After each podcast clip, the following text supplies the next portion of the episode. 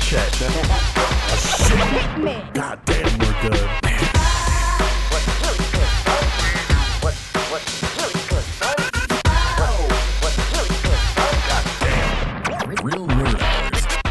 Hey, Chet. Hey, Denzel. How's it going? Oh, not too bad. How you? I'm doing all right. You know, living, learning, loving, that sort of thing. The huge. Yeah. Uh, I got recommended another method book for guitar. Uh-huh. So I'm going to be working through that at some point. It's the Berklee School of Music Oh, method book. shout outs to Adam Neely. I don't know who that is. he, he is a YouTuber that talks about jazz. oh, Adam Neely. Okay. Yeah, Yeah, yeah. yeah, yeah, yeah. And uh, he went to Berklee and talks about going to Berklee. Oh, that's cool. Yeah. The first time I actually heard about Berklee School of Music was in 2010.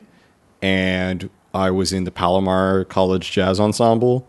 And there was this kid who was a senior in high school and was considerably better than most of the old men in the band. and uh, yeah, I thought he was. Uh, I thought he was in college. You know, already a music major and everything. And then it's like, nope. I go to Rancho Bernardo High School, and I'm uh, I'm a senior, and I'm going to Berklee next year. Like, oh, UC Berkeley? No, no, the Berklee School of Music on a full ride scholarship. Nice. Yep. And he deserved that shit because that kid could play What instrument? uh, tenor sax. Okay. I'm sure he played multiple saxophones, but in particular, he was playing tenor. I it would be really funny if he just sucked at everything that was like decent. Like he played French horn really well, but just nothing else. Yeah. And Berklee was like, "Yeah, we could really use a French horn player." I Guess. Ah, shit. Most of these guitarists here don't even know music theory. Oh, God. How did they get in? Their celebrity parents paid their way in.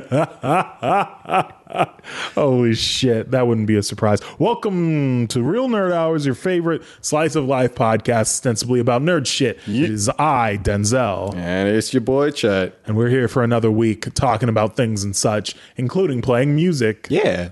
Uh, let's start. Let's start with something that I watched recently. Oh. have you heard of Love, Death, and Robots? I've heard about it, but I haven't actually watched any of it. Okay, so it's an anthology series of thirty-minute episodes. There are eighteen of them, and it's on Netflix. And I want to say that the episodes actually range from like twenty-eight minutes to thirty minutes, so you're getting the full dick. So it's it's not the 22 minute bullshit. Yeah, exactly. All Eight right. minutes of ads. When I first started watching Netflix, that shit blew my mind. I was just like, what do you mean this show is like only 45 minutes long? Yeah. You're telling me there are 15 minutes of ads? What? Nani? And then I think for an hour and a half episode, it's like the episode is 52 minutes or something like that. That's ridiculous. yeah, it's not it's not really all that much longer than the normal episode. That's ridiculous. Yeah, yeah, they just double up on the the fucking ads. Oh, jeez. Well, anyway, uh, it's really it. Overall, it's really cool. The episodes vary a lot in tone and style, I suppose. Well, not really style. Most of them are CG based, and the style doesn't vary all that much uh, when it is CG. One of them, I can't remember the name of it. I think it's called The Witness, where this young woman sees a man murder somebody, and then she like runs away from the dude, and then like the whole thing just kind of loops in on itself or whatever. Oh. Oh, the style of that short is actually kind of interesting because it borders on realism, but the hmm. people have like cartoonish features, but the environment looks so fucking good. Interesting. It's insane. I do also have to remark that I, am getting so close to getting rid of my Netflix membership because the quality of playback sucks ass on it. Yep. I'm like watching from my computer and I'm seeing pixels the size of fucking pennies Ugh. on my fucking screen. And you used to be able to change the CDN and like play with the bit rate or whatever, but I can't find a way to do that anymore, hmm. which I guess makes sense because Yeah, they don't want too- people, yeah, They're too big. They don't want you leeching all their bandwidth. yeah, using all their bandwidth for, to watch good quality shit. Yeah. That's what I pay for. Buy more servers, Netflix, you cheap asses. Yeah, that's real shit though. It's actually really fucking annoying because I'll be in the middle of watching something on my computer and I'll be like, "Do you mean I have to fucking turn on my TV and go Yeah. through all those PlayStation menus just to watch something in like standard quality?" It's fucking crazy to me. It I've doesn't been- make any sense. I've been having more issues because I used to only watch it via the website, just Netflix.com. But there's a standalone app on the computer, and the website was fucking up a lot. So then I got the standalone app, and that was fine. I'm like, okay, okay, cool, cool. Uh, don't see why this would be any different, but you that's exactly the problem that I have on Windows 10 as well. I got the desktop app, but because I'm an asshole and I have like my audiophile tendencies, what ends up happening is in between episodes, when it goes from one episode to another, I have to switch to my default audio card, which is the motherboard based one. And back to my DAC amp, Yeah, yeah. combo. I have to switch between the two because if I don't, what ends up happening is it plays this gnarly sound and it'll blow out my headphones. I fucked up my ears on it more than one time. Like my ears were ringing afterwards because it'll just play this like loud, choppy static. It's really fucking weird and dumb, but I kind of understand why it's happening because like I had to install some third party app and like actually manually place the drivers where they needed to go Oh, and all that shit. And it's probably like an anti piracy feature or something, I'm sure there's something. but it's still stupid. And also, I have problems with the quality on that as well. Yeah, the quality still isn't great. It was just choppy when I was playing it via Yeah. the website. Um, yeah, and then there's there's other stuff like you can't look on the on the desktop app. You can't see what's on the screen if it's not like In focus, yeah. I mean, you can you can focus away from it, but if you're like alt tabbed or something, like in the alt tab when it previews all the windows, it comes up as black. Or Yep. like if you have OBS or something like that, it blacks out the screen. Yep. I mean, it makes sense obviously for piracy purposes, but it, it's still kind of annoying sometimes because I'll have it off to the side, or if I'm not paying attention to it, sometimes I can't actually watch it because of the other shit in front of it. yeah, Yeah, it's dumb. it's awful. So, anyway, Netflix is probably about to lose my money. And that's after like I've been on there for like four years or five years or something like that. Loyalty doesn't matter to them. Yeah, exactly. Right. So, love, death, and robots. I'm gonna run down each one of these, uh, each one of these shorts and kind of give Now- my review on them. It's it's my understanding that uh, each of those episodes was done by different studios or different directors or something. If I understand correctly, yes, that's the case. Okay, so that's pretty cool. I mean, we haven't seen something like that on a large scale since like the Animatrix. Yeah, absolutely. I want to make something like Four Rooms. Have you ever seen Four Rooms? No. It stars Timothy Roth, and what it is is it's effectively Tim Roth works at this hotel, but it's directed like each visit to a room is directed by a different director. So it's got like Quentin Tarantino, Robert Rodriguez, and two other people directed parts of that. And it's just Tim Roth going to these rooms, and it's his ex- experiences in each of them with each of the people. It's, Okay. yeah, it's it's it's a pretty cool concept. But again, I say, and you'll find out more about this on the new show. Aha. I think Robert Rodriguez and Quentin Tarantino are specifically two of the most overrated directors. And I will also add that Robert Rodriguez is a big fan of piracy. Eh, Uh, he used to pirate his software for his studio.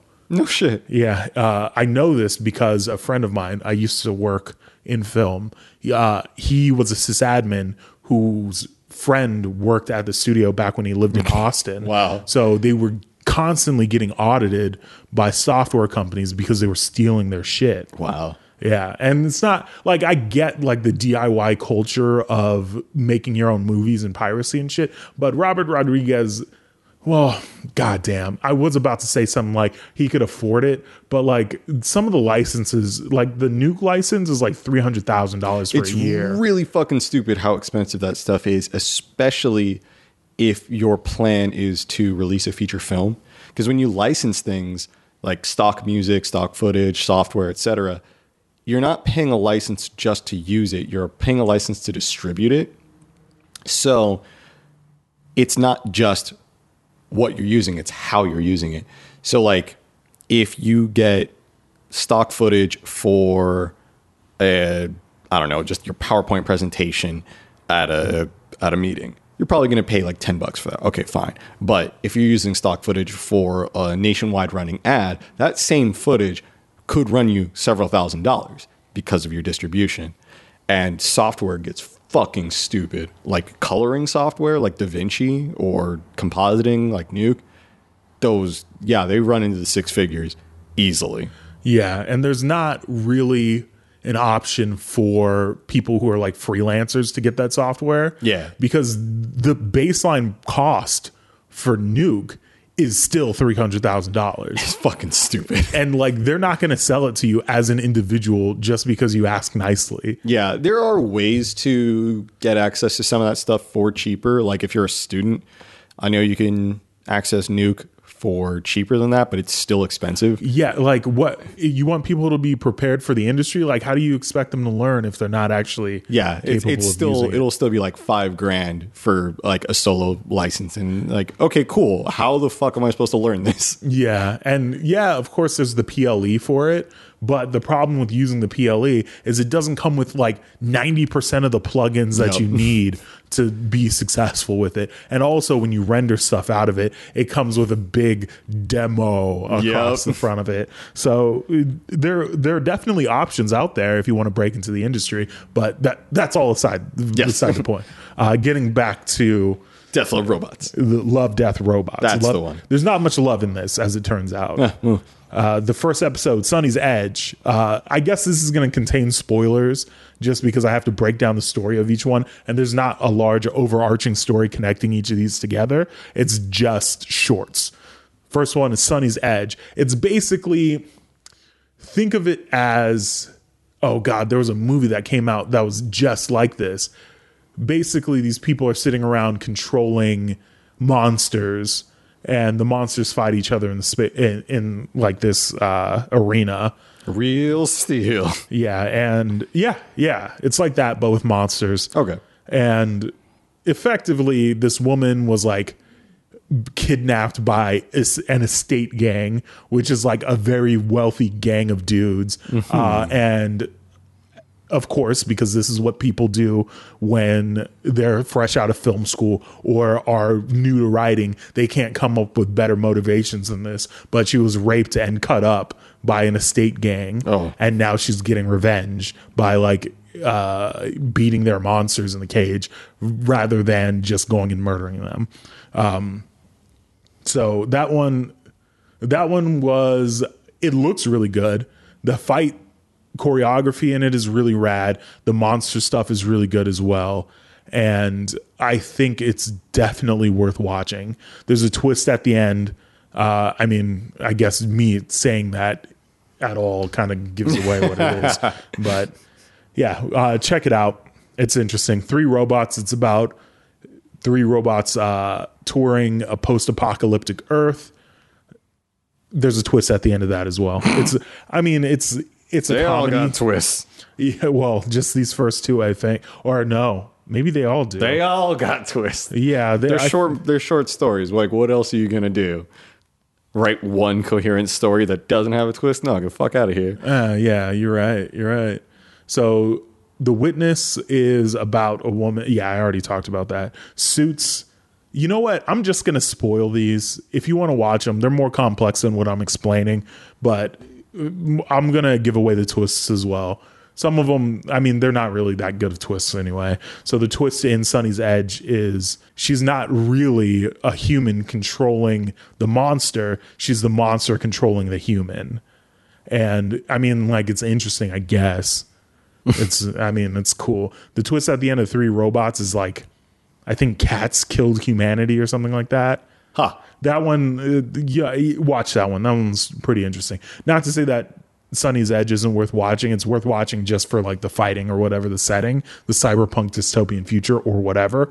But the story is not what's there. The witness is like basically a, a time loop or something like that, and it's uh, she witnesses herself being murdered by somebody. The guy looks up and sees her witnessing him killing her, and then she runs away. And then like basically at the end of the short it wraps around to the beginning of the short but the roles are reversed. So she's killing the dude. She looks up and sees the dude uh, seeing her killing him. And then presumably it just starts over again. Interesting. yeah, it's weird. Suits is about this couple that lives on a farm, and this is the first one of the three that's like, or the four that I've seen so far that's like aesthetically different than everything else. This one is more cartoony, and it's about giant robots, uh, people who run farms with giant robots, and they have to fight off these like giant bugs that come out of breaches. And this one is actually really rad. It's a lot of violence, a lot of fighting. Most of these are about a lot of violence and a lot of fighting, and there's not really a whole lot of story to it. Yeah. There's a twist at the end of this, but it really doesn't have much to do with the story. but it's it's interesting. Yeah, I this was probably up to this point. This was my favorite one. Okay. it was pretty cool. Uh, Sucker of Souls. It's about a vampire. Tight.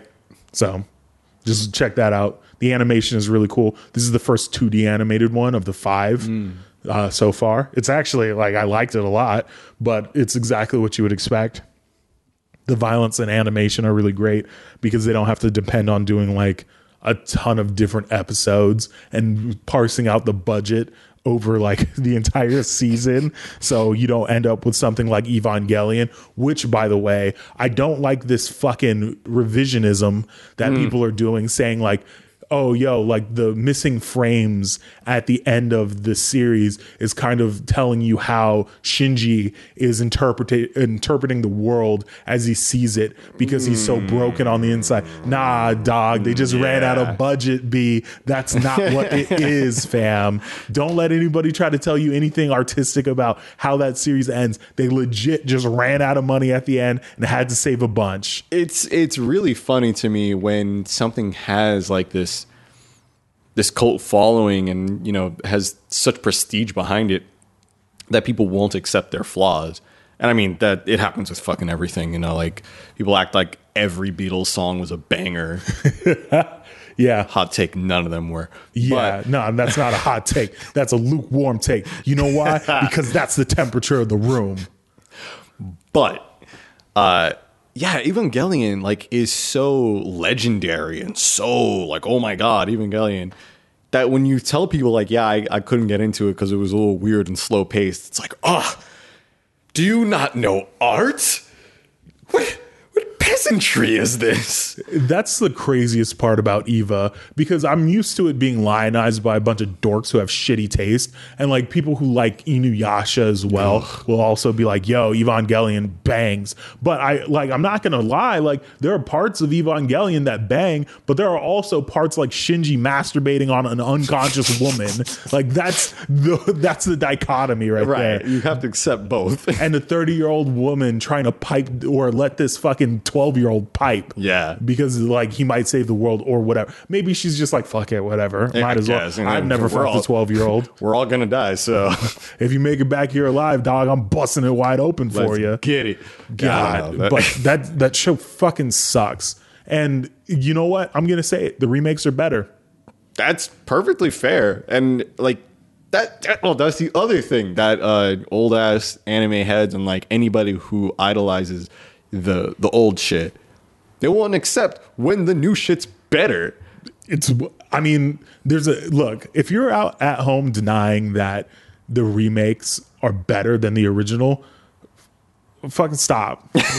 Just stop watching and stop sharing your opinion. Because like that's just a fact like it's objectively better from a lot of standpoints. The story better. Animation better. Now you can get me on like uh maybe that cg shit ain't with like i'm not with that C- okay. Like i i can see you not seeing it for the cg All right, that's fair, that's fair. fair but it still looks better than the original. And the story despite it still not making sense is better than the original story and also shinji's not masturbating on an unconscious girl oh so they took out the most important scene in the whole fucking show oh god Oh God! All right, yeah. Well, anyway, Anime is moving away from yes, I agree. Anime sucks. Buy the pin. I haven't said that in a while. We still have those pins. Yeah, they're still for sale. Yeah, absolutely. Buy the pin. So let's see. Uh, the next episode was when the yogurt took over. Okay, so this one is this one is entirely story and it's a comedy. So I'm not going to give that away. I liked it. It's stylistically a lot different from everything else up to this point, mainly because of the way that the characters are modeled for it uh, rather than like slight realism or relative realism like the other ones, including Suits. It's just kind of goofy looking and it's fun. That one is cool. Beyond the Aquila Rift, uh, this one was okay. I mean, it's stock sci-fi shit. Aye. It's very standard. Aye. This is probably when I was watching this, I was watching all of them in a row, and this was the first one that I watched, and I was just like, "Oh, well, I hope the rest of them aren't like this because this is dumb." Because it does, you'll see, you'll see. I mean, like I would spoil it, but this—that's the reason why I don't like it, and I want you to experience it yourself because you'll probably not think as lowly of it as I do. Anyway, Good Hunting is this one was interesting. It's about this dude and his dad in China hunting like this fox. Also, up to this point, I gotta add a lot of nudity in this. I've heard one of the major criticisms about the series as a whole is that it feels um, gratuitous with the violence and nudity, and it's largely unnecessary. I will say that that is absolutely true. Okay. so in Sonnie's Edge, there's nudity, and I was just like, well, this doesn't seem too out of place, but like seems weird Uh, because there's a lot that you can do without there being nudity. Okay, this is I'm gonna break down how I feel about nudity in media in general. If you probably couldn't guess already, I'm not a big fan of it. It doesn't like it doesn't do anything for me. And I think maybe it's like a holdover from a time where people were like, oh, our movie has nudity. It's very scintillating. Come watch our movie. Get your rocks off. Maybe your wife will fuck you afterwards. Come see it. And it's like, I look at it, and if it serves a purpose, it serves a purpose, right? Like, Yeah. but in, oh God, uh, the Aquila Rift one, there's like a full on sex scene in it. And I was like, this thing's only 30 minutes, dog. At this point, it looks like you're just chewing up time. and that's that's what it kind of seems like in a lot of cases during this when they get to the nudity, because you can kind of like they ruminate on it a lot. Like the witness also has a scene where the woman is like supposed to be stripping, but it's kind of her more or less lazily undressing on top of a couch. Well, I mean, when a lot of women try to strip, that's kind of what it ends up being. Support sex workers. There's people that do this professionally, and they're professionals for a reason. It ain't easy. Stripping ain't easy. That's right. Uh, new shirt. It's coming out. Stripping ain't easy. Uh, Stripping. Mm, goddamn. So in in the beginning of this, I mean, they don't kind of ruminate on it too long. Uh yeah, uh so this is it's okay. And I was gonna try to avoid talking about this because like this is another thing that I kind of have beef with, but it's becoming uh it's becoming a trope at this point. Like I so violence against women Yeah. is something that kind of stands out to me in a lot of like more amateur, less seasoned work. So there's violence against women, there's uh, sex, there's like not necessarily evil, but like chaos for the sake of chaos Sure. and you you know what I mean. You went to art school. It's like it's basically the dude who writes the short about the devil, but what it is in reality, it's like they find a way to isolate the color red in Da Vinci, and then they add camera shake whenever somebody appears in a frame, and like it's like industrial music or whatever. And Right. this is more polished than Okay. that That's good. so in good hunting the nudity that's in it seems incidental so this dude is laying in bed and you see his dong and he's got like his dick is hard and you just see him in bed and he's writhing around in bed and they don't ruminate on it too long. But in Aquila Rift, there's like just these two CG characters fucking. And I was just like, dog, this is gonna pop up on like RedTube any day now because Right. like that it's not necessarily that graphic, but it's like it's atypical sex scene. Not atypical sex scene, but atypical sex scene, S E E N, should have spelled it out in the first place, uh, in a CG short. Yeah. It seems like it was made by like a bunch of horny teenagers with like access to people who can do CG stuff. There's a lot of really horny artists out there, so Yeah. yeah, probably. eight, which is good hunting. So they're hunting these demons that make men super horny and like make them. It's the Chinese myth uh, about these people who turn into ho- foxes. And apparently, the way that it's explained is like once a man falls in love with one of these like demons, he can't stop thinking about them. And then when they when he calls to them, uh, they can hear it from wherever they are in the world. So they have no choice but to come and kill him because they the dude fell in love. All right. So in this one, right like basically right out the gate, this dude chops off uh, the mother fox's head. I don't jeez. remember. Hold on, it's like a Huli Jing. I thought it was going to be a kitsune. This is Chinese, not Japanese. It's the same thing. They do have fox ears though. yeah, well, good. in any case, he, the dad cuts off the woman's head, and then it rolls into the future five years later. Uh, or sorry, the son meets the daughter of the woman who gets her head cut off, and like five years later, he comes back to apologize or whatever, and he's like taking care of her, and like the world is industrializing, so the magic is fading away from the planet as it does in so many other fucking stories, and this is why we don't have urban fiction because people are too uncreate or not creative enough to come up with another excuse why magic can stay around in a world with cars and shit. come on, people. They had always felt lazy to me. And then it's like, oh no, the machines are taking over, and like that's it. Yeah. Yeah, absolutely. And then it seems like it's going to go into like the normal timeline, what we see now, but it takes like a hard turn into s- fucking steampunk. Ah, It turns into steampunk. see, that's how you can make magic in cars. Steampunk. Exactly. Just put cogs on everything. Yep. Yep. So this because all the magic is gone in the world, uh, this woman has no choice but to turn into a prostitute. So she's working as a prostitute in Hong Kong with imperialist masters around, and she's forced to have sex with these dudes to make some money. And then eventually she meets this dude. This is spoiling the entire thing, by the way. she meets this dude who can only be turned on by robots. And so, in their first several dates, she had been seeing him for like months on end. Uh, for their first several dates, they never had sex.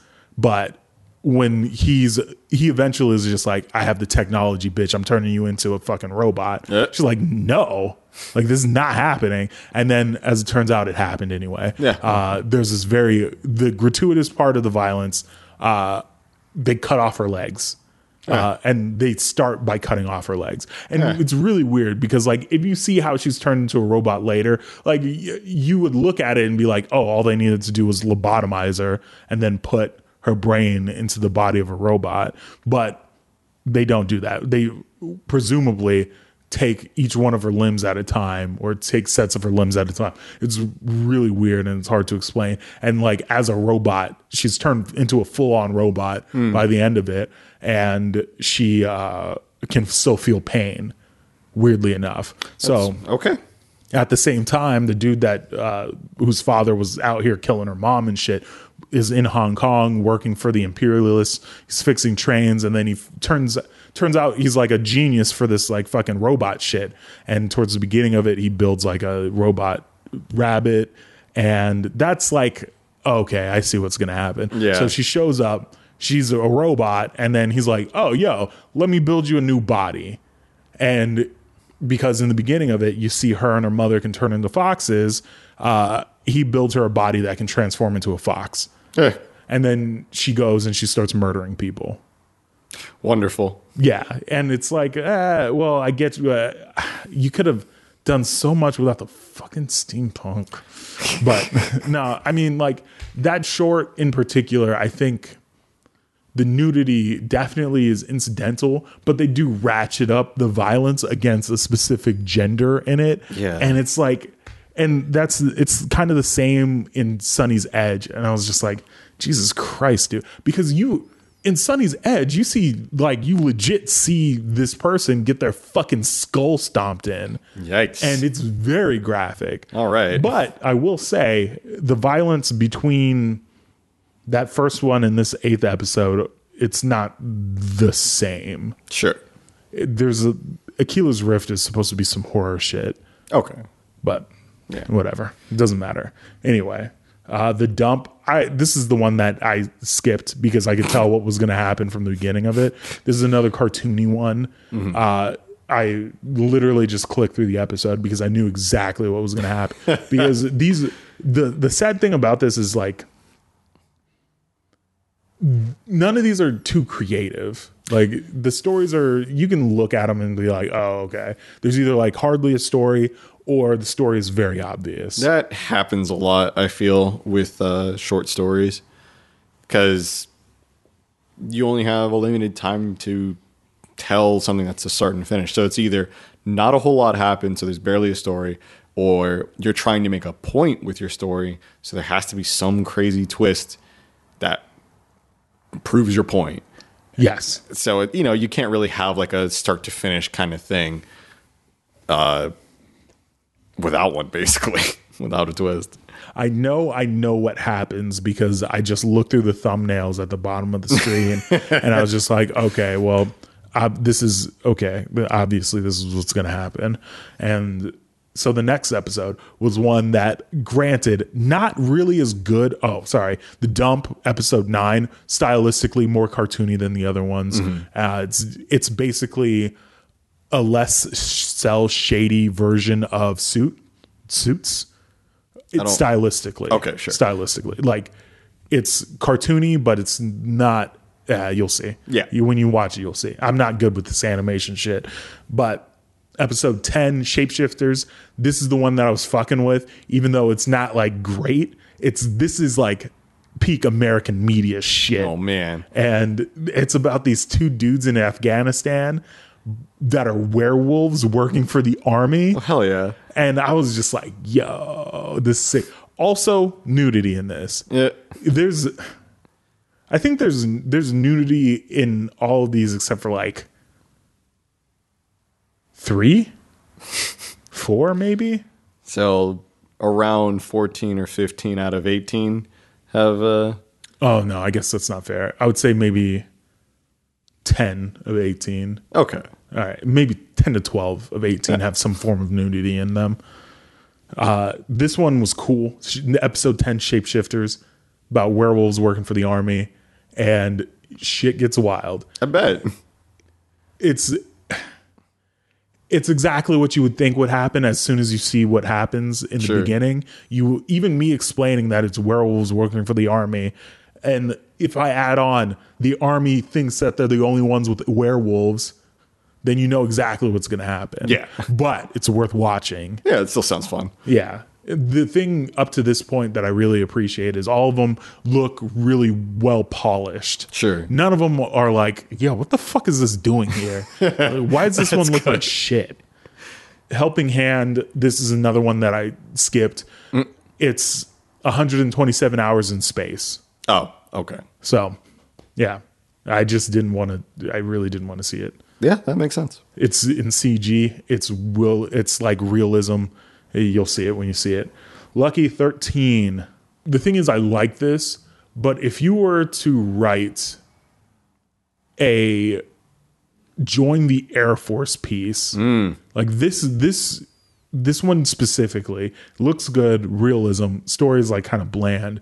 This is like very pro join the Air Force. Huh. There's nothing very special about it. There's nothing, they don't really explain much of what's going on. It's just somebody telling a story about the ship that they had. Huh. And it's like space, but it's still like very pro military. And I was just like, ah, this is kind of weird. So Star Strip Trooper without the uh, satire. Yeah. Okay. Yeah, just about. But the enemies, I think, are other humans. I don't know. couldn't I couldn't tell. They don't ever tell you who the enemies are. They're just humanoid figures in bodysuits. Zima Blue. This one is pretty cool. I can't remember what cartoon it reminds me of stylistically, but it the color palette and the way that some of the characters are drawn are Genndy Tartakovsky esque. Hmm. So if you they're like very they have very long limbs and they have I don't know like long torsos and everybody's relatively thin. It's it's a cool look. Like if you check it out, it's basically about space Banksy Okay. and it's it's very interesting. The twist at the end is like kind of fun. It's it's cool. Like it's a cool artsy thing. It's not necessarily it doesn't have to be well animated, but there's a lot of spectacle involved. So it looks cool, but there's not really much to it.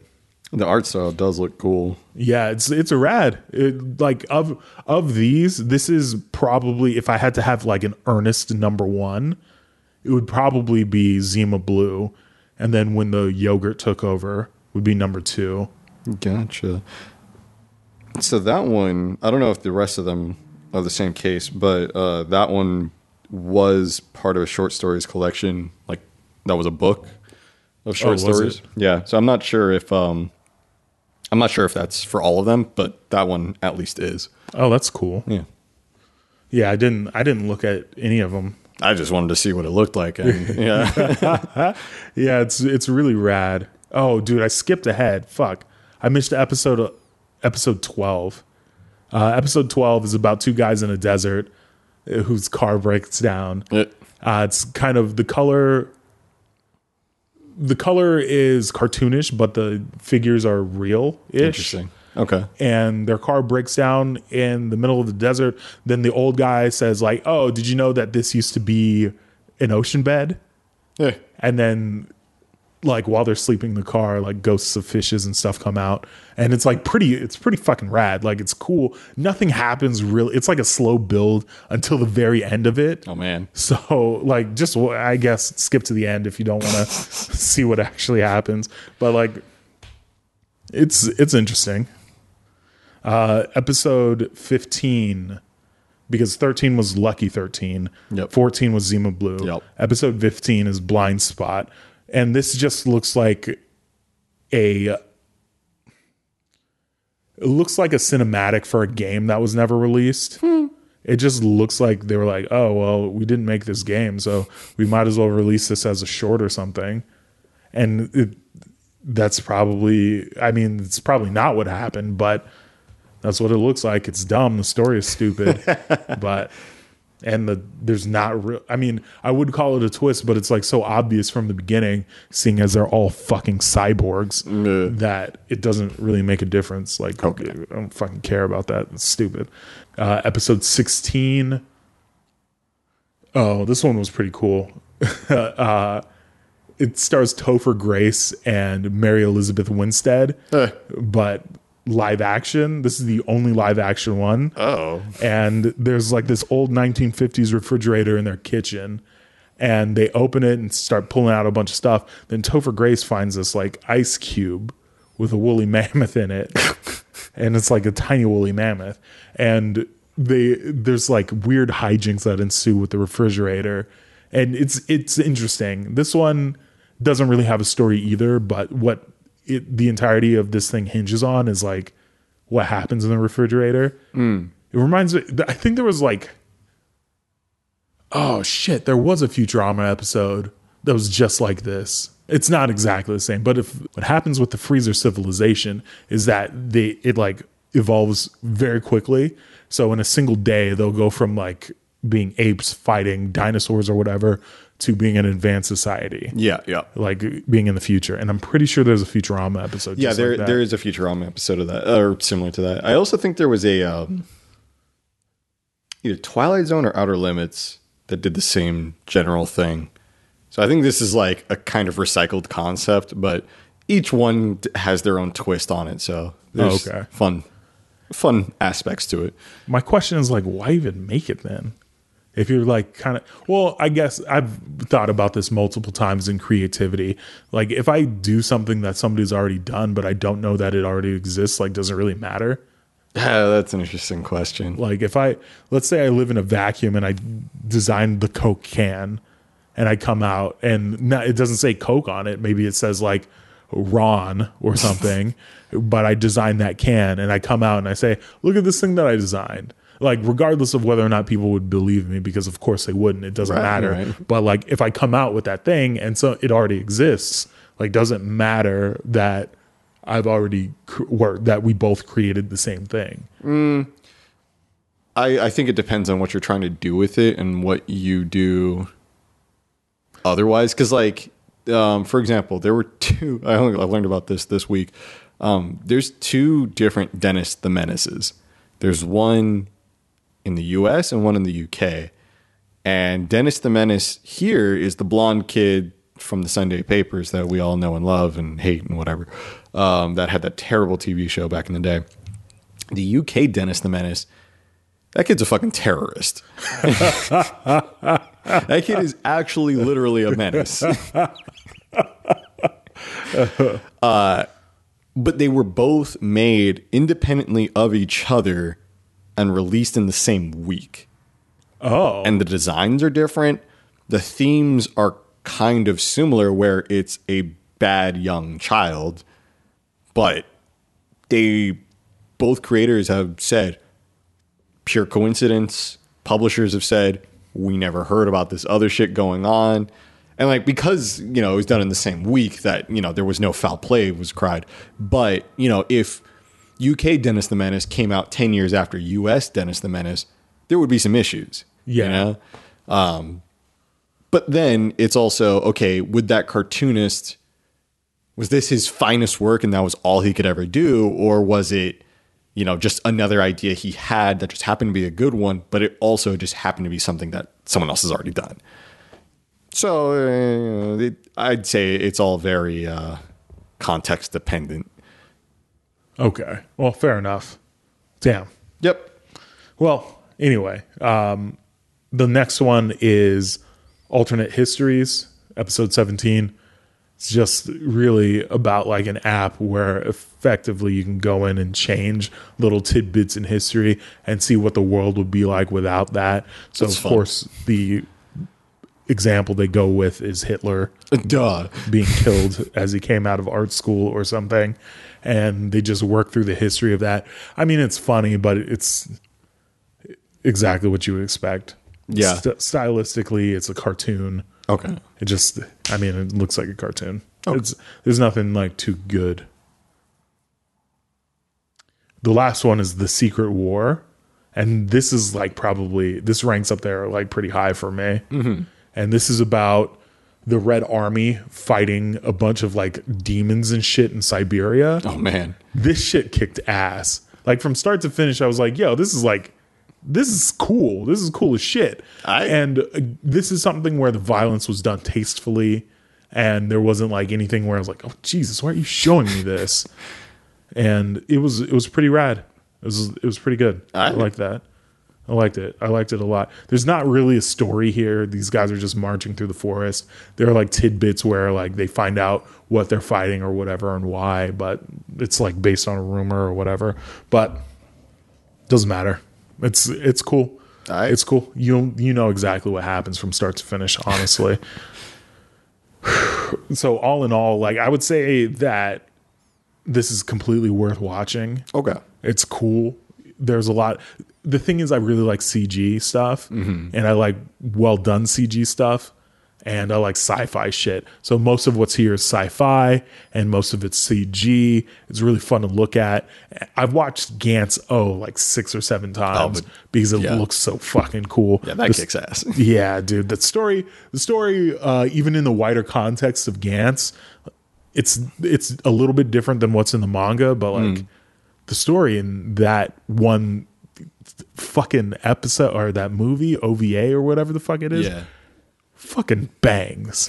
That shit is so cool. That's one of the coolest. Okay, so anyway, less about that yep yep uh, Love, Death, and Robots. Check it out. It's definitely worth watching. I don't think you'll get much out of any of the stories in any of the sh- episodes.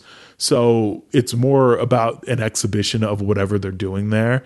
Gotcha. And there are cool concepts explored in all of it, but I would say like the Aquila Rift one, if I were to say which ones were very skippable, I'd say Aquila Rift, mm-hmm. Ice Age, or no, not Ice Age. Oh fuck, the, Dump. The dump definitely, and Helping Hand. So episode 9, 11. So it's 7, 9, and 11. Those are the three episodes I would say like are highly skippable. Extremely so. Not to say that like there's nothing redeeming about any of them, but They just don't do much. yeah, not for me. And I would say also episode 17, alternate histories, you can fucking skip to. That shit's, I mean, like, it's, it's like kind of funny, but it's not. Ain't that funny? Yeah. Anyway, that's a long form review for that ass at home about what I watched over the weekend. Yeah. I really, in all honesty, I really liked it. Like, as a whole, holistically, it's really cool. Definitely could live without some of the, the elements in there. Yeah. But fucking rad. Yeah. And oh god, I have to ask this. I have to I have to put this out there because I knew this was going to be a problem as soon as I started watching it. So, I Helping Hand comes on, and this is going to be very deep spoilers.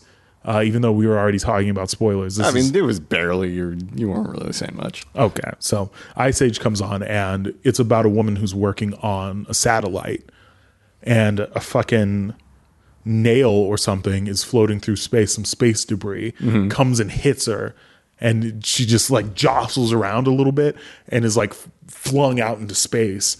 But that's because she didn't tether herself to the fucking satellite. And looking at her suit, didn't look like there were any tethers built onto it. That okay. So I was just like, what? Like, how this entire story won't happen if you just have this motherfucker tethered to the satellite that they're working on. Which you would be tethered. Yeah, because you're in space, Like, what are you gonna do? Swim back? right? Dude, and like the thrusters on her suit were broken, Oh, yeah, of course, and like yeah. all kinds of shit happened. Nah. And I was just like, this would have been avoided if you just clipped yourself onto the fucking satellite. if there if there's one thing that is like consistent about all space exploration and everything that goes into it, it's that they're careful yes. because they don't fuck with anything that's unknown.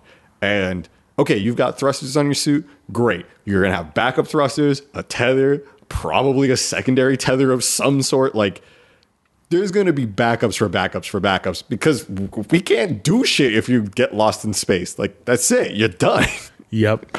Yep.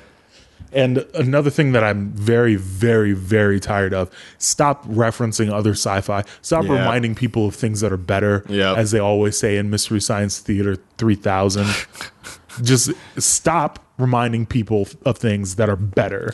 Yeah, that that's always super whack to me. Like I I get if something is a straight homage to something, but then that's it. You will never be better than an homage to something. Like that one terrible Kid Rock song that's just Sweet Home Alabama, but it's not. like, okay, you want to listen to this song that's talking about Sweet Home Alabama. Why don't you just listen to Sweet Home Alabama? Yeah. Like that's it. It's never going to be better than that. But uh, then there's other stuff where it's like like say Diablo 3, for example. It's trying to be Diablo 2 but new, but it's still trying to be so different that it's not quite there, so it doesn't have the same feeling as Diablo 2, but at least it's part of the same franchise, right? But if it was like some other game, if it was like a Lord of the Rings game that was exactly Diablo 3 before it came out, you would say this is just bad Diablo 2 now. you know, even if it's not trying to be overtly that, it's just borrowing all the good shit from something else and pretending to be on its own. It's just Yeah. it ain't the same. It's not good. No, it's not.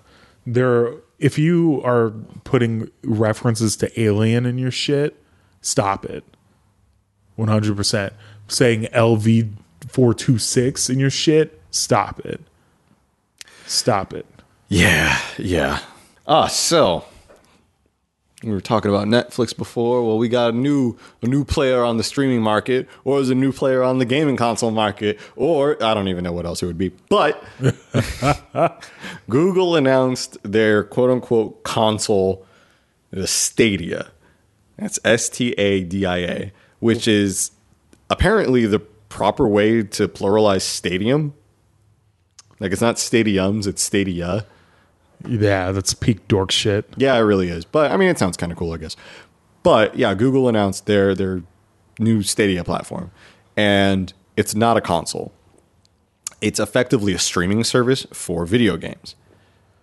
But what that means is that you don't download. It's not Steam, you or Google Play or whatever. You don't download whatever software that you're going to be running. You're streaming software which is a really interesting concept to me, and I have no idea how this is actually going to be functional. That's been tried before multiple times.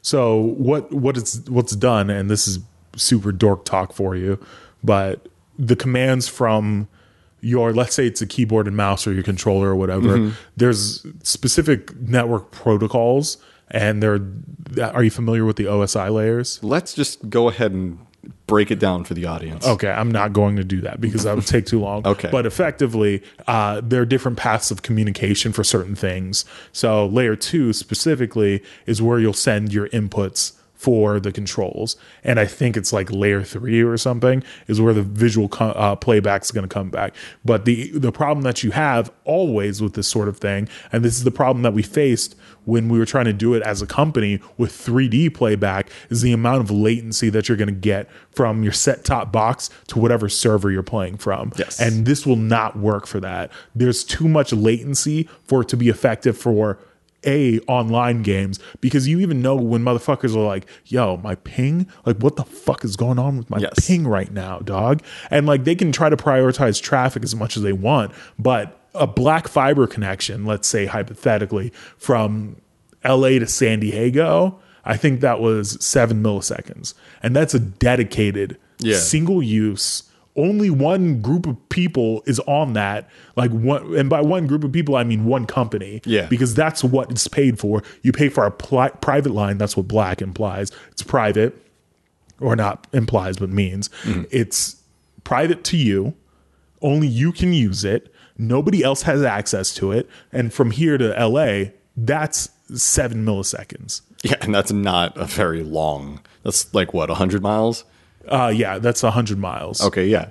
and imagine what the ping is on hold on let's see if i no i can't i'm not going to even try it i was going to say what's the ping from here to google's dns servers or even my dns servers from home it's it's not going to be good and Yeah. when and when it's high traffic periods Oh, and this is the shit that netflix tries to say like is the problem with their services i'm making the jack off motion for those of you listening at home uh, they say that oh because of high traffic we can't serve you the bit rate that we want but like that's a lie because as soon as i turn on my ps4 the quality is much better than it is on my that tells pc you what they prioritize. yeah, exactly. Yeah. So unless if Google can get a bunch of service providers to prioritize the traffic for that their devices, then a it's not going to happen, and b it's still not going to happen because could you imagine having 220 ping as you're playing your fucking uh it's you, the ping from your home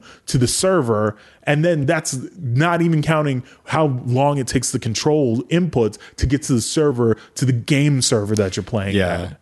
It's it is fucking ridiculous like what they're trying to do. I mean, I get the concept of it. I get that it's kind of like the most advanced version of like Twitch plays Pokemon, you know, where you send a command, it relays it to whatever, inputs it, sends it back to you.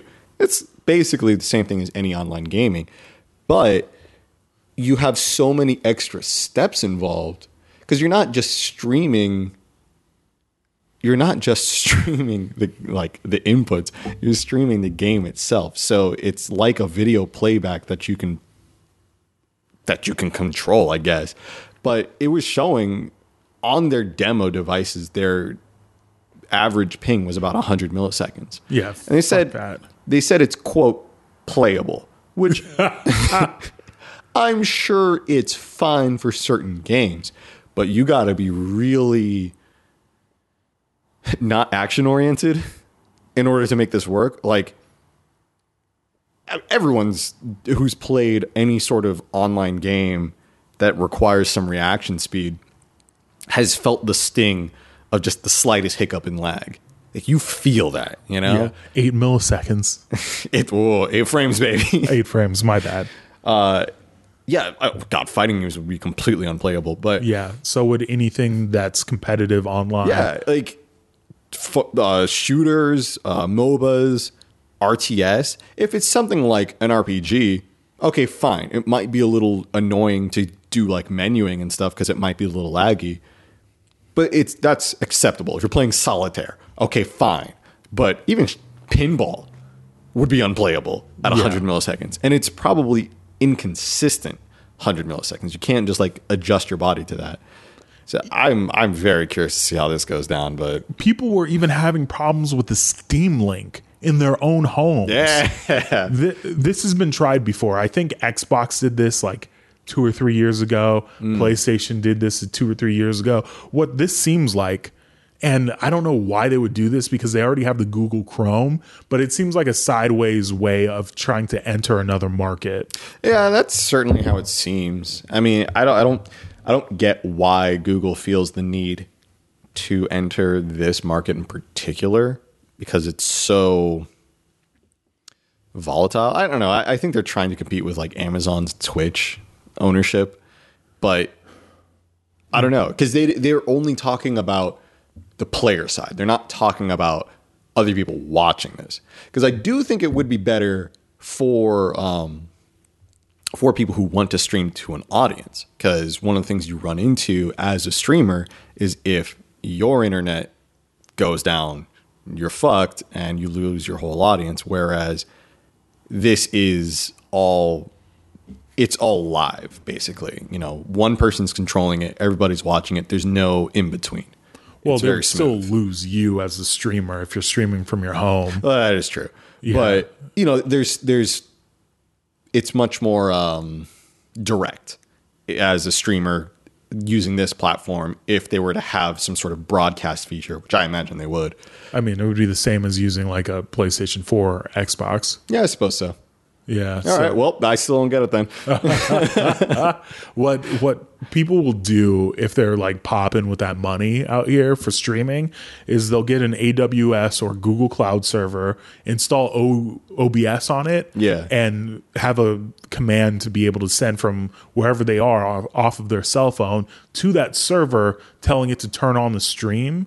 And what that'll do is allow them to take like let's say they're on their cell phone out in public or on their computer at home and transitioning to another area. So if they're at home on their computer, they can take down that feed from their computer and have their stream still going and retain those viewers. Yeah. And then pick up their stream again from their phone or whatever they have. That is effectively one of the things that they claim you can do. It's kind of like the the Switch mentality of it, where you can play whatever game. Like, say you're playing Assassin's Creed uh, on your computer, you can just now start playing Assassin's Creed on your phone, quote unquote, seamlessly.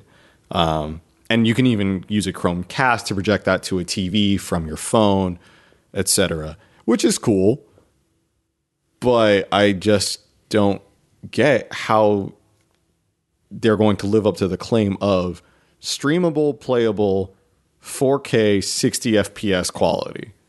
Like they're that's so ambitious. they're going to shoot themselves in the foot with this and they're going to lose a bunch of money because games now are even going away from single player experiences anyway.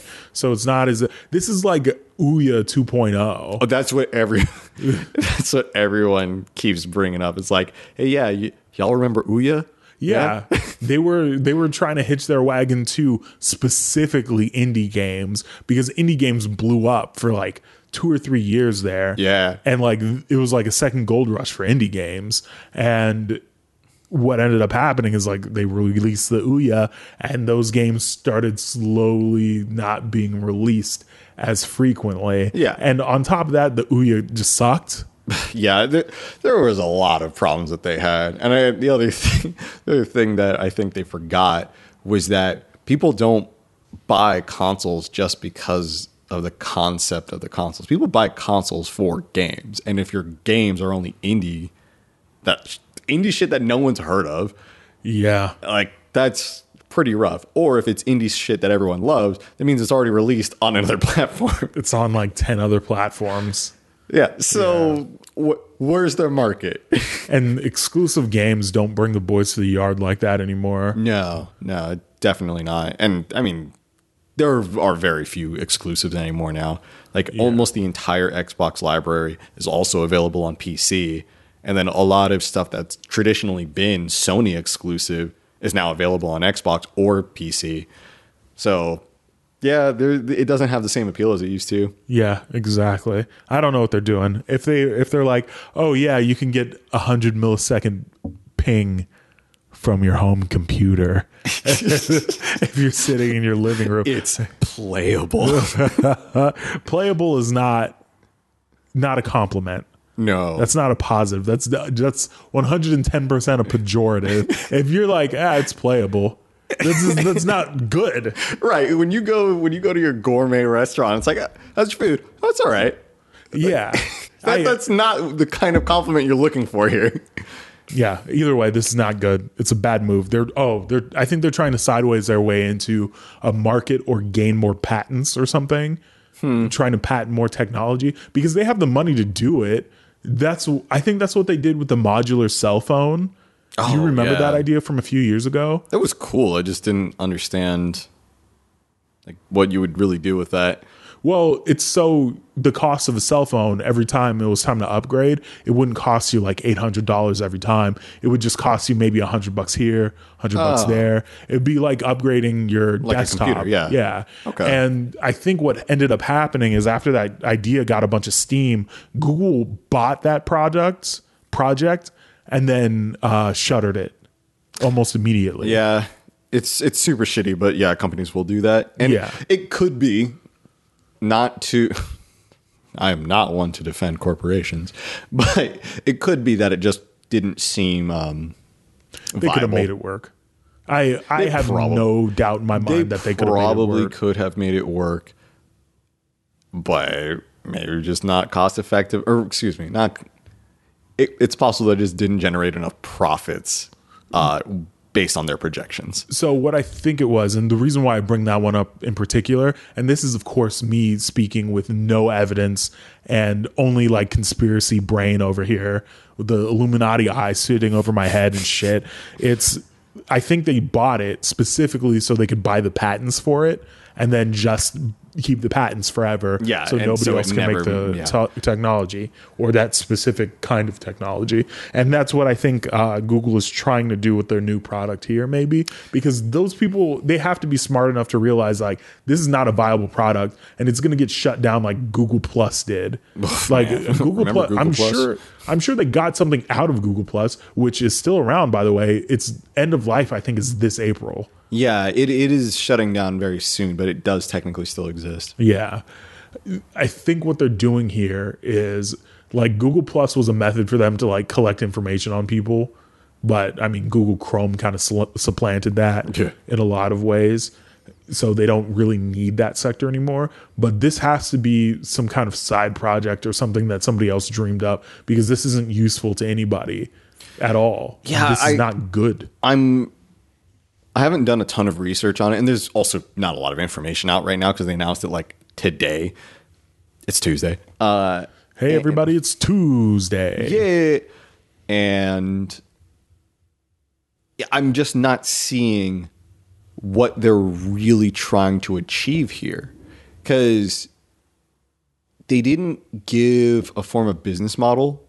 Like they didn't say how you pay for these games. I'm assuming it's just like a subscription. oh shit what if this is the way that they try to get in like steam what if they what if this is them trying to create a new marketplace for games Maybe, but it, it it's unclear to me because I don't think you're buying the game. I don't think you're um you know paying sixty dollars for your sixty dollar game. I think it works like a GameFly or a Netflix kind of thing where you pay for your subscription, You're effectively renting it for whatever period of you playing this game is. Okay. All right. Which there okay, so that could be kind of cool, but again, there's not a whole lot that would really work in a realm of 100 millisecond ping. So, follow me here. All right. So this is what I think is they're trying to do, and this is me talking completely out of my ass. I have no idea what they're trying to do, and I'm just making this up as I go. All right, let's so what they're doing is with this set top box or whatever the fuck they're calling it, with the Stadia, what they're trying to do is get people to buy into the ecosystem, and as soon as they have pe- enough people buy into it, they're going to port it over to PC. And once they have more more of an audience on PC, they're going to announce a store like Steam where it's not just buying games, but you can rent games as well. And on the PC, you'll be able to download them as well. So you can rent the game, download it for an X amount of time, and then return it. And by return it, it just uninstalls itself from your computer the next time you open it. And I'm sure they have a way of like keeping the security tight enough to where you can't actually download it. Right. But somebody's going to be able to figure out how to crack it. And the issue with piracy, I mean, people if people are going to steal games, they're going to steal them anyway. It doesn't really make a difference what kind of pr- uh, protection you put on it. Like the only thing that stands in the way of somebody getting a game illegally is a their internet speed and b whether or not they use a VPN. Yeah. So Well, funny enough, I'm pretty sure they are like three steps into your um, into your uh, story because I don't think there is a set top. I think the only thing that you would need to purchase is if you want a Chromecast. But that already had like that already exists. That already has use. So I'm pretty sure it's coming to PCs and cell phones just right out the gate, and it's going to be rented games. I'm pretty sure that is the case. I could definitely be wrong on that, but um, they also addressed the topic of Steam, and they said they're not really trying to compete with Steam directly. Just But that- indirectly. Yeah, definitely indirectly. definitely indirectly. But, you know, it's not just going to be another Epic Games launcher or EA Origin. It's not going to be another one of those. Mm-hmm. Supposedly. You know, they, they could mm-hmm. definitely venture into that in the future where it's like, oh, well, people actually like owning their games with big old air quotes over that one because, yeah, the game ownership is dead. any media ownership is dead. What happens if you lose your iTunes login? You just don't have any music anymore? Exactly. Stay woke. It's a good question, though. I know you're joking. I'm gonna say, I'm gonna say this happened to somebody I know, and they had to send in their actual driver's license. my like uh, they had to scan it and send it to Apple. I can't, I can't remember exactly what the issue was, but they're because they had moved since they switched their Apple account. Uh, the name or the address on the ID and on the account didn't match Sick. but the emails did. But even then, they couldn't return the account to them. Something like that. Yeah, that, that sounds like the kind of bullshit that can happen. Absolutely. It definitely sounds like it. But but I, I actually do kind of mean um, some of what I was saying with that joke because like a lot of the games that people purchase are digital downloads. A lot of the movies we watch, a lot of the music we listen to. If that whatever service you use goes down, like if Steam just up and disappears tonight,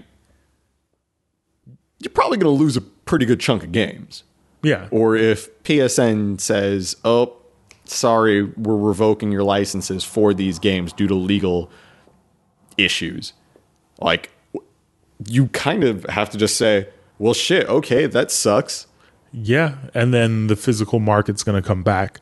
well, Um, yes, but currently the physical market is largely dead. Yeah, absolutely. And a large part of the problem with what you're bringing up is, in fact, if a company does shut down overnight, you have no recourse. Yeah. You can't do anything. Now, out of the kindness of their hearts, the publishers might be like, well, if you can prove to us that you bought it, Yeah. We might gonna be able to help of- you out. A bunch of hoops to jump through and a bunch of hurdles to cross, but at least you could potentially get some form of recompense. Yeah, except for from uh, Elder Scrolls, that team, because they'll just make you buy Skyrim for the tenth time. oh man. Yeah. It's Uh, we can give you the old version, but we've got this uh, extra ultra HD version coming out next week. So uh, why don't you uh why don't you get that one, man? yeah, that one's that one's gonna be way better. It's gonna be way better looking. You seen those photorealism mods? Yeah. Well, fuck that. This is real realism mods. Ha, we doubled the polys on everything just because. you can look at a guy and he's actually sweaty and gross. It's almost as if you can smell him through the screen. We're working on that in the next release. Yeah, you're gonna hate it. Your, your house is going to smell like the forest and horse shit. Excellent. So let's get into some questions from the subreddit, reddit.com slash r slash real nerd hours. Hooray! discussion. First one comes from uh, Masters of Scientology, aka Electric Boogaloo.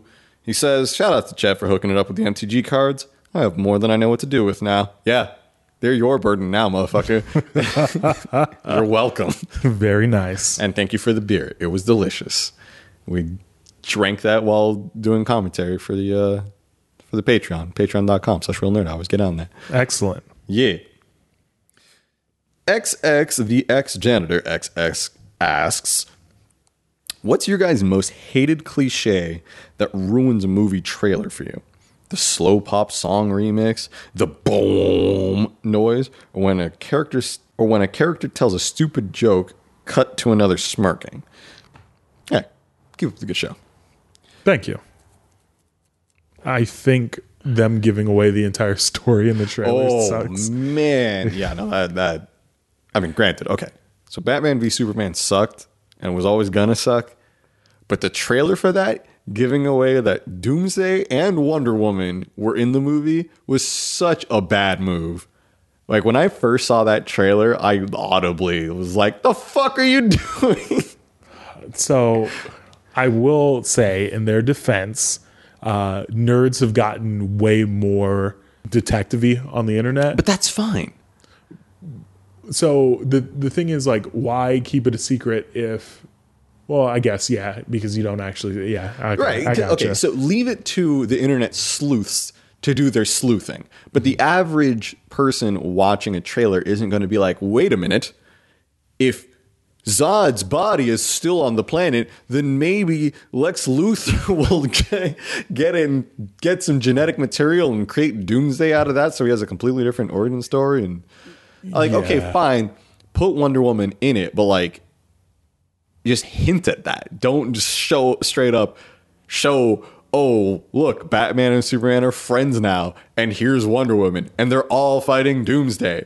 Because when you show Doomsday, that means even casual fans of comics are going to know Superman's going to die. yeah So, like, that was such a bad move to me. That was probably one of the worst trailers I had ever seen in terms of uh, spoiling stuff. Fair enough fair enough But I'm not going to say that's my most hated cliche because that doesn't strike me as very cliche. That's just dumb.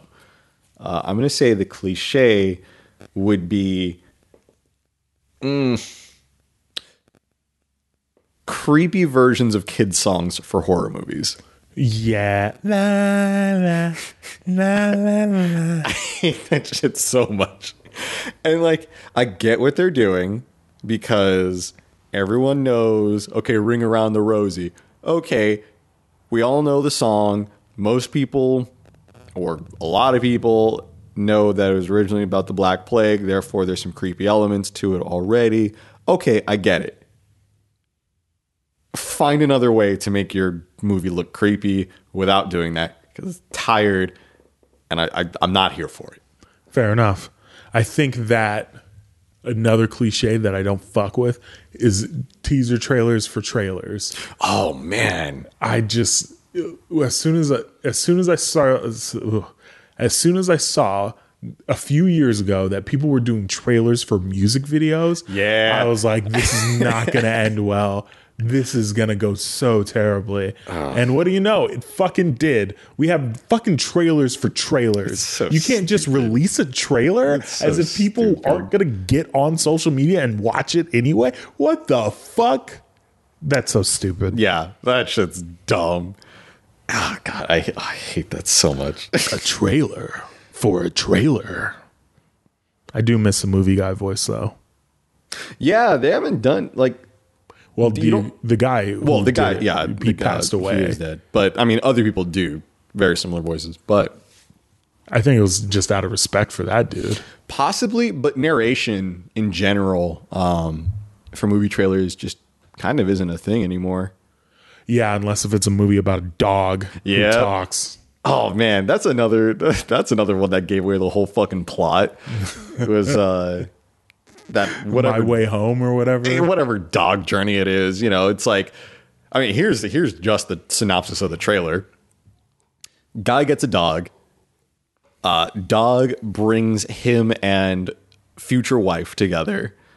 They move out. While they're moving in, dog escapes. Like just gets out or whatever, gets lost. Dog finds its way home, befriends a horrible CG bobcat, makes a has a bunch of adventures along the way, and then makes it back. That's all in the trailer. Yay! I just that was a 90 minute movie right there. That was incredibly corny, but that's the movie. that sucks. Yep. Just saved you 12 bucks. As if you were going to watch it anyway.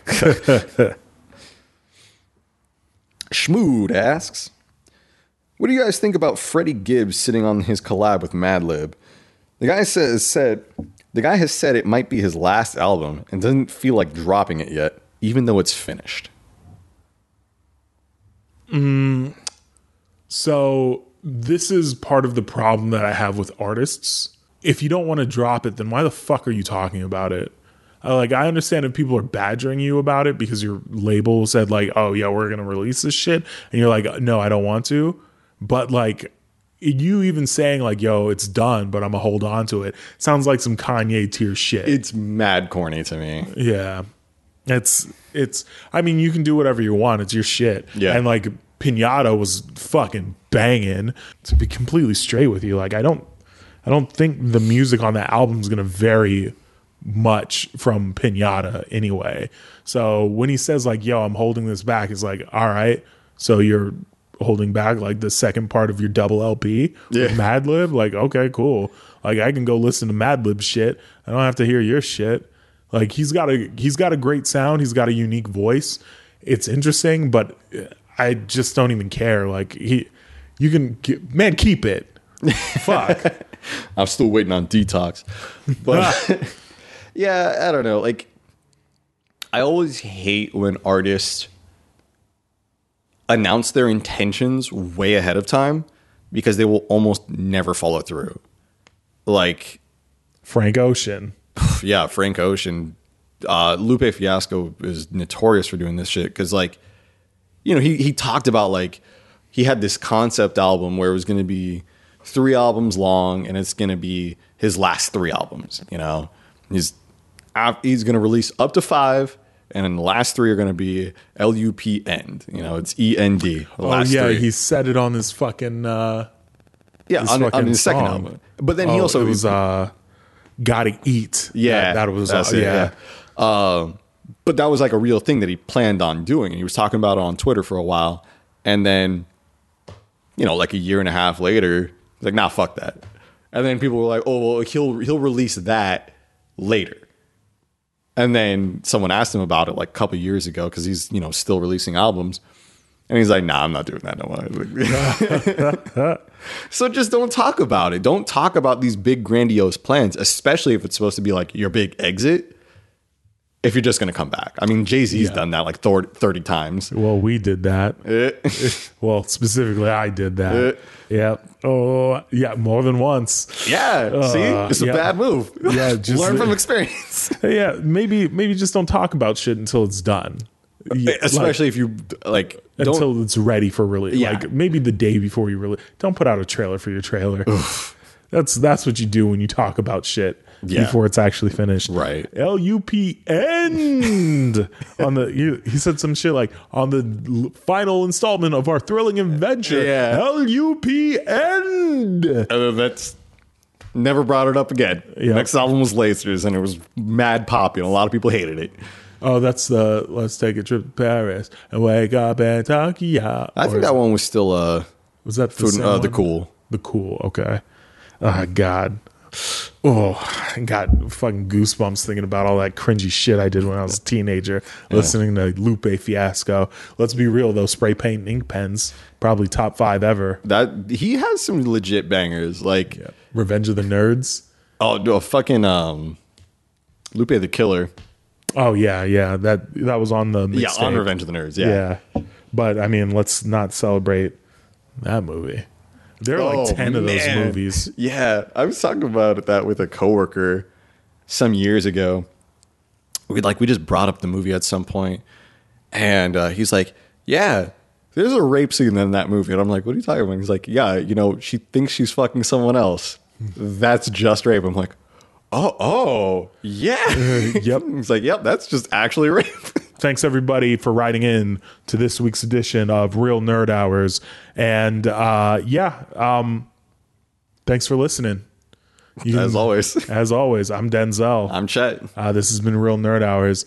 Support the show on Patreon, patreon.com slash Real Nerd Hours. Peep Game. Uh, there's a bunch of shit on there. A lot of commentary tracks. You, We're going to be doing more stuff, which I won't announce because we ain't it's not- announcing shit. because it's not done yet.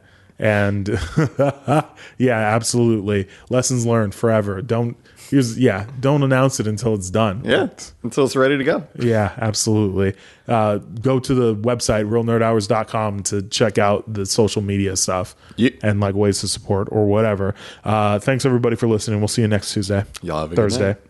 Yeah, see you next Thursday. That one. I'm I'm leaving it all in there. Today's my birthday actually. Happy birthday! Thank you. Uh, yeah, this motherfucker scrubbed that off of all social media. Yeah, because so initially I took it off of Facebook because I didn't want people who I didn't like who I wasn't really all that close to to know when my birthday was. Fair. And I didn't want people writing on my wall because I felt obligated to respond to each and every one of them. So I just didn't do it. And I don't want Twitter knowing how old I am. So fuck that. Yep. Uh, and on Instagram, I don't think there's a field for the birthday. I did post on my Instagram story that today is my birthday, though. Oh, okay. Um, I just, I just, it's not that like I don't like when people give me that attention, but like I've always felt weird about going out of my, my way to celebrate like my own birthday. Not to say like, yo, it's wrong to do so, but I've just felt weird about it. But in recent years, I've come around, and if you're not celebrating you, who is? So go ahead, suck your own dick and all that shit Goddamn right. uh, Tuesday, March 19th, my birthday. I was born today. Uh, anyway, Thursday of next week, we'll see you. Yeah.